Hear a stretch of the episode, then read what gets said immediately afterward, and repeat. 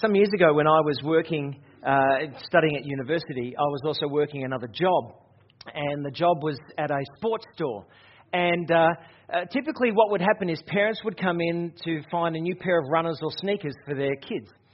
And uh, you know, in sports stores, they have all the different shoes that are up on the uh, the board, and typically you come in and you look at them all. And as you're looking at them all, you're kind of uh, overwhelmed by the variety.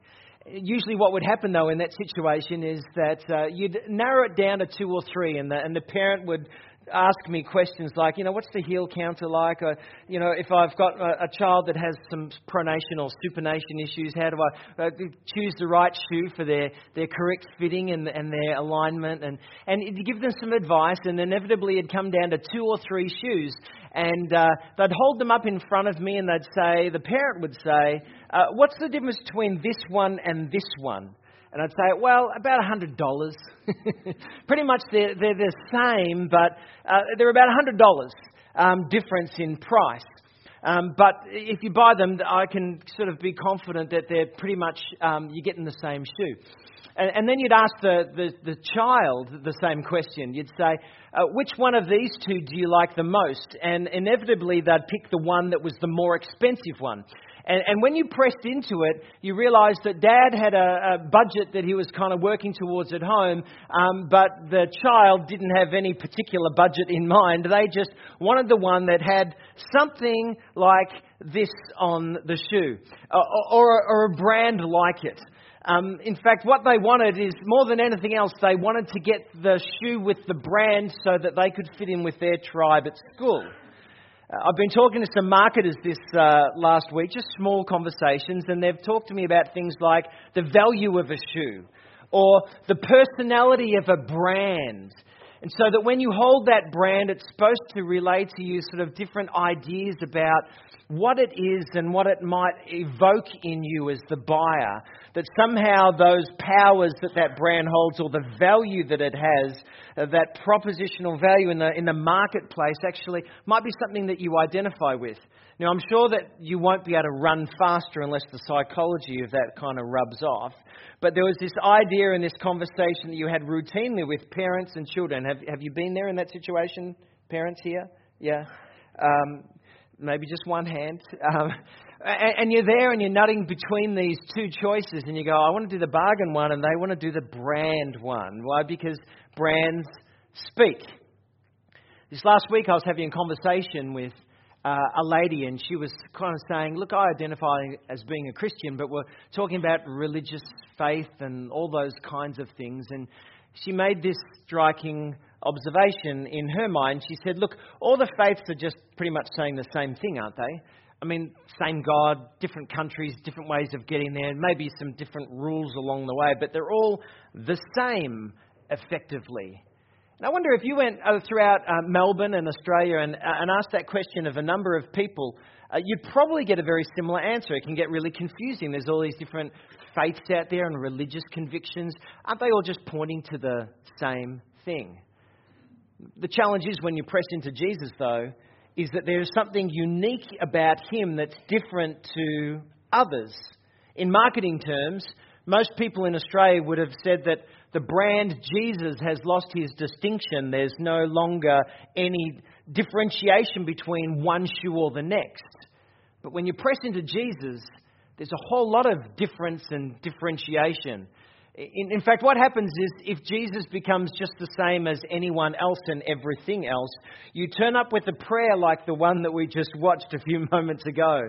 Everyone has their all different ideas of how to shape, if you like, Jesus in their own image. He can be the baby one, the Lynyrd Skynyrd one. He can be the Ninja Turtle one. He can be whatever you make of him. In fact, if he stands for everything, he kind of can become everything as well. Does that make sense?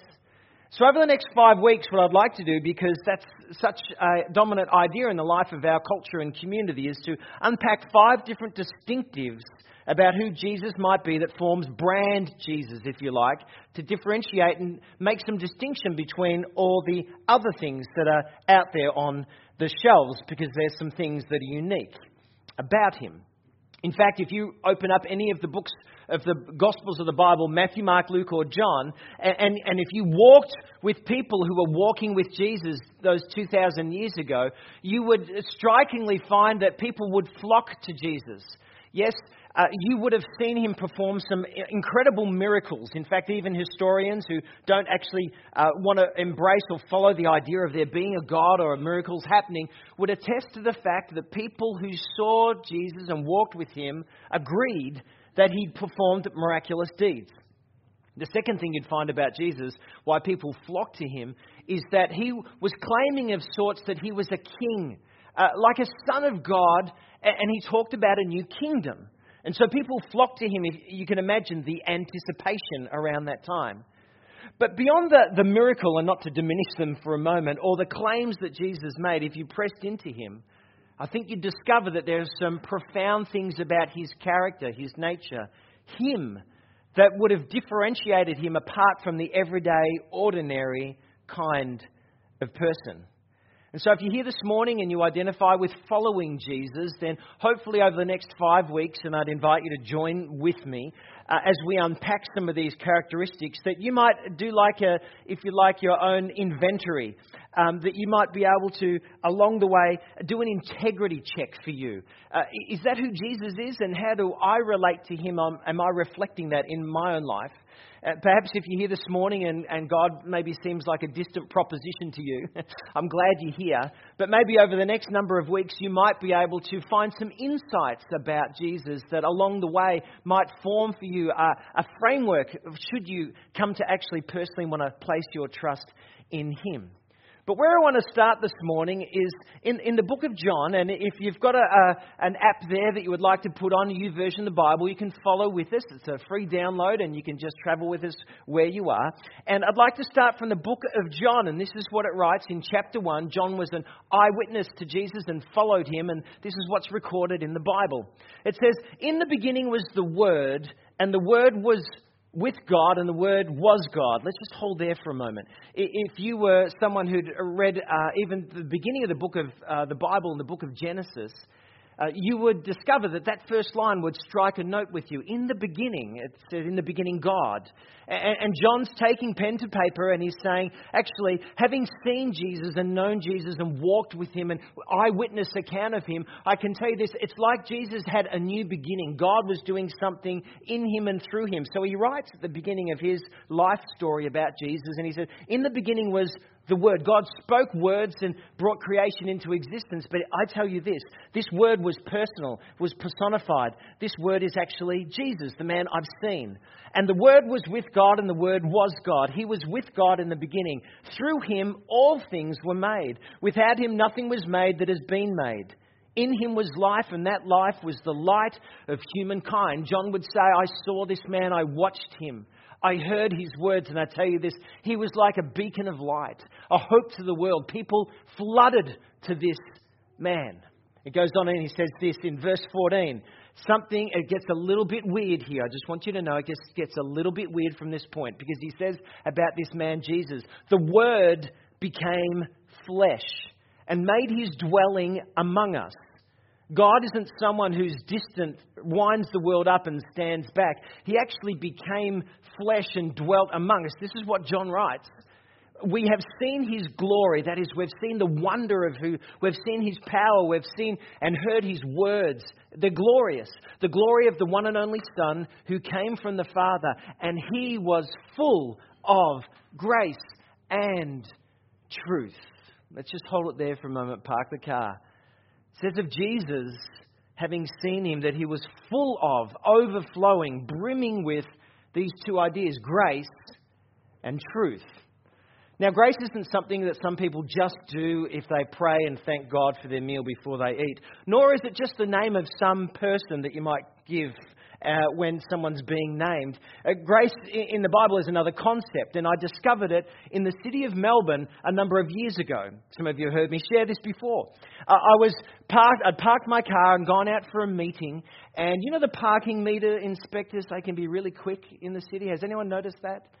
Yeah, they can be really sharp. But, and I found myself just this one time running a little bit late uh, to get back to my car. I placed my money in, went for a meeting, and then found myself just a little bit delayed. And I thought, I've got to get up to Collins Street really quickly. So I ran back up to Collins Street, pacing really hard up the. And, and when I got to my meter, I thought, I'm probably just three or four minutes late. But those parking meter inspectors, they, they are fast, aren't they fast? And so I got there and I looked at the meter, and sure enough, it had expired, and there was this word that was flashing at me from the meter. Do you know what the word was? Grace. The word G R A C E was flashing at me. Grace. Grace. Grace. But you are kidding me. You, you, see, the, the city of Melbourne have done this amazing, gracious thing, and they have given about five or ten minutes extra time that goes beyond what you've paid for. I didn't deserve it. I paid my money, but they just freely gave it. How nice is that?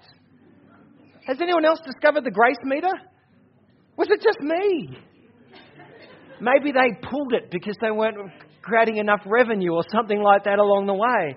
But see, there was this amazing concept that there was this idea of I didn't deserve it, but it was just given free extension, and that's what it says, if you like, just in a small portion of what John says about this person, Jesus, that he was full of this gracious, kind, generous, giving beyond what you and I would anticipate we deserve, but even more. Wow. And he was full of grace. But he was also full of truth. Truth about who God is, truth about who He is, truth about who the world is, truth about what human beings are like, knowledge and truth embodied in one person, personified in the flesh. If you want to know what truth is, John would say, He's a person, and He dwelled and lived among us, and He was real.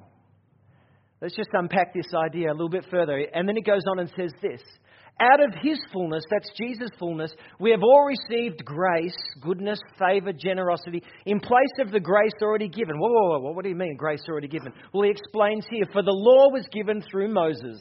What was the law? Uh, one of my friends, uh, a big Greek guy who played footy for Carlton, once said to me, Troy, I don't believe in any of that God stuff. He says, but I do really like the Ten Commandments with Charlton Heston in it. I love that.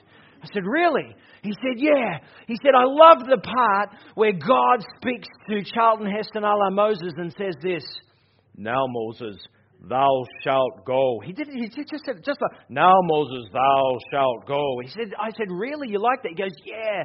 It's so much more believable when it's on video. You see, there was that moment in the, the nation, in the history of Israel, where God actually said, You are my people, and here are my laws to bring order out of chaos. If you want to differentiate yourself from the other tribes and nations of the world, this is how I want you to live. These are my rules, if you like, and if you live by them, you will live well. You will live in freedom. You will actually make relationships work better than anyone else. You will reflect my light and who I am to the world. Here's my laws summed up kind of like in the Ten Commands. You live by them and you will do well. This was a gracious gift from God. He says, For the law was given through Moses, but grace and truth came through Jesus Christ. No one has ever seen God, but the one and only Son, who is himself God and is the closest relationship with the Father, has made him known. John would say, If you want to know what God is like, look at Jesus. So let's just unpack this idea of grace and truth for a moment. Some of you, when you were growing up, you had, if you had two parents with you in the house, one of them you might assimilate more to be the gracious one, and the other one was more the truth one. Yeah, the, the, the gracious one kind of went like this Oh, look, isn't it? Oh, look, they've messed up again, but I love you so much. You know, let's just make it all right. We'll give you the. In fact, one of you right now is probably thinking about who the grace one was in your family. Yeah? And then someone else, though, you also bumped into the truth one, the, the, the law keeper. Yeah? Uh, so there was the law keeper who went, you know what? You got a fail on your exam. Did you study for this exam? You didn't? Well, you go to your room right now and you study until you make it up. Well, the grace one said what? The grace one went, oh, look, you know, they've been trying really hard. No, they didn't. They didn't study. Yeah, but you know, come on, don't be so hard on them. Yeah, come on, no, they do need to know what the truth about these things are. Yeah, makes sense? And so you would have bumped into, and hopefully families can have a balance between truth and grace and they both operate together. Lo, behold, the person who has a family who has two lawgivers, yeah? Or two grace givers that can work just in the opposite way. Let's extend this a little bit further to cars for a moment. Have you noticed how we arbitrarily like to choose which one we prefer according to which situation we're in? You're driving your car along to work in the morning time, and somebody cuts you off. Hmm. Now, which one do we go to? It's the truth. They cut me off, and you are mad because they did the wrong thing. Isn't that right? They did the wrong thing. You are angry going to work. They cut you off. But then just a few minutes later, you actually need to get in and you cut someone else off, and then what do you want?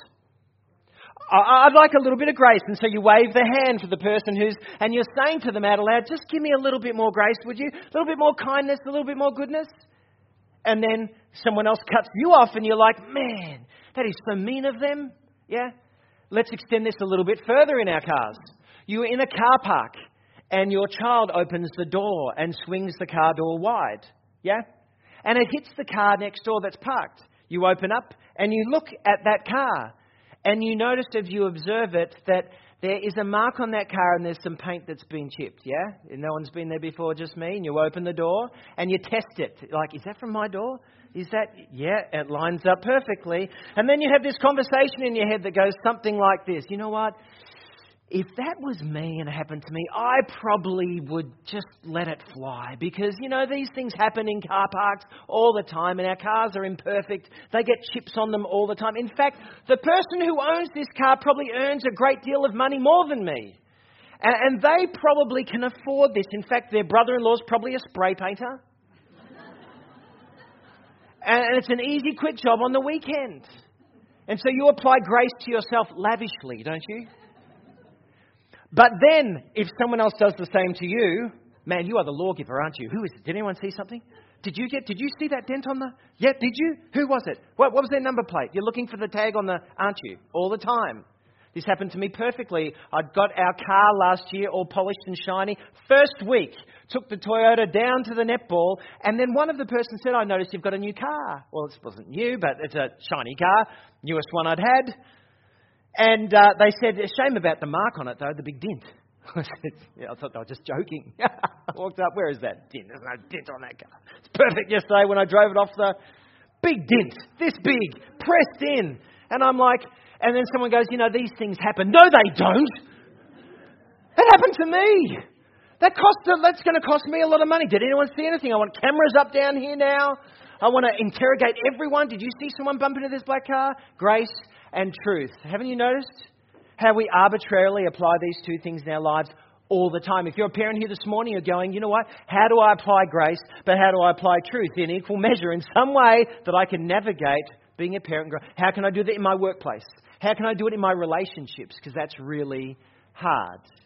And if something we discover about Jesus, that it says that he was filled with overflowing, brimming with in equal measure grace and truth which means that he could actually not just go to one pole or the other, he could hold them the two in tension. And if you like, he was elastic because he could stretch to both without just shifting to one to suit himself. Let's have a see how this worked itself out in a very provocative, here it comes, a very provocative and challenging situation. You ready for it? Jesus was found in the temple, as he often would, early in the morning, teaching. There was a group of men who carried, dragged a woman to him, and this is how the conversation went. Teacher, this woman was caught in the act of adultery. In the law of Moses, commanded us to stone such a woman. Now, what do you say? The irony of this situation is there's no man present. I always thought it takes two to tango. But there's just a woman, not a man. And these men are coming to try and trap Jesus and trick him because what they want him to do is to make a judgment, a judgment that would cause them to say, we can actually throw stones and do what the law says, the right thing. This is the truth, this is how we're going to apply it. And if he undermines it in any way, this is an accusation against him to being a lawbreaker himself. And so this poor, frightened woman is dragged to him, and these, these men want to apply the law. They want to be right. They want to say, this is what it is. And they were using this to question, to trap him in a way so they could accuse him. So Jesus bent down and started to write on the ground with his finger. When they kept on questioning him, he straightened up and said to them this simple question Let any one of you who is without sin be the first to throw a stone at her. This is where it comes from. Be the first one to throw a stone. Again, he stooped down and wrote on the ground. We don't know what Jesus is writing. He might be writing sins, wrongs, failures on the ground that relate to the men who were there. We don't know if he's just ignoring them and doodling in the ground as to say, I don't even want to have anything to do with you, what you're asking me. But he asks this profound question Let any one of you without sin be the first to throw a stone. He's asking those ones who love the law and love being right and love being rigid about those things to apply it to themselves. And when they do, when they apply that honestly to their own lives, they find they come up short. At this, those who heard began to go away one at a time. The older one first, the older, wiser ones first, who could see what Jesus was saying. Dropping their stones, you could hear the stones thudding to the ground until only Jesus was left with the woman still standing there. Jesus straightened up and asked her, Woman, where are they? Has no one condemned you? No, sir, she replied. Then neither do I condemn you.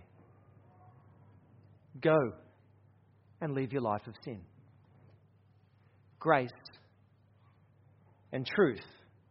Now, this is the fuzzy part of Jesus that I kind of find really difficult at times because I go, how did you know how to apply that? And when are the rules? And, and when can you do this accurately? This is one situation, but surely there's a whole bunch of other situations out there as well. I mean, you can't just let something slide. The people who, who, who were condemning her wanted to have a judgment. He said, I'm not going to enter into that. You are guilty just the same. Jesus is applying grace here, and, and he's being gracious and he's overlooking. But then he, he doesn't overlook it because at the same time he says to her, and, and he names it, he said, This is wrong too. I want to be truthful as well. Grace and truth. Grace and truth. Jesus seems to be elastic. Now, I'd love it in the Bible if there was a point that said every single time, now, what do I do exactly in this situation? This is where Jesus doesn't answer all of our questions and it gets frustrating. How do I apply it in my work situation? How do I apply this wherever I am in my relationships? Grace and truth. But I know this the moment someone's looking for grace, it's usually an admittance that there's some truth that needs to be revealed in their own lives.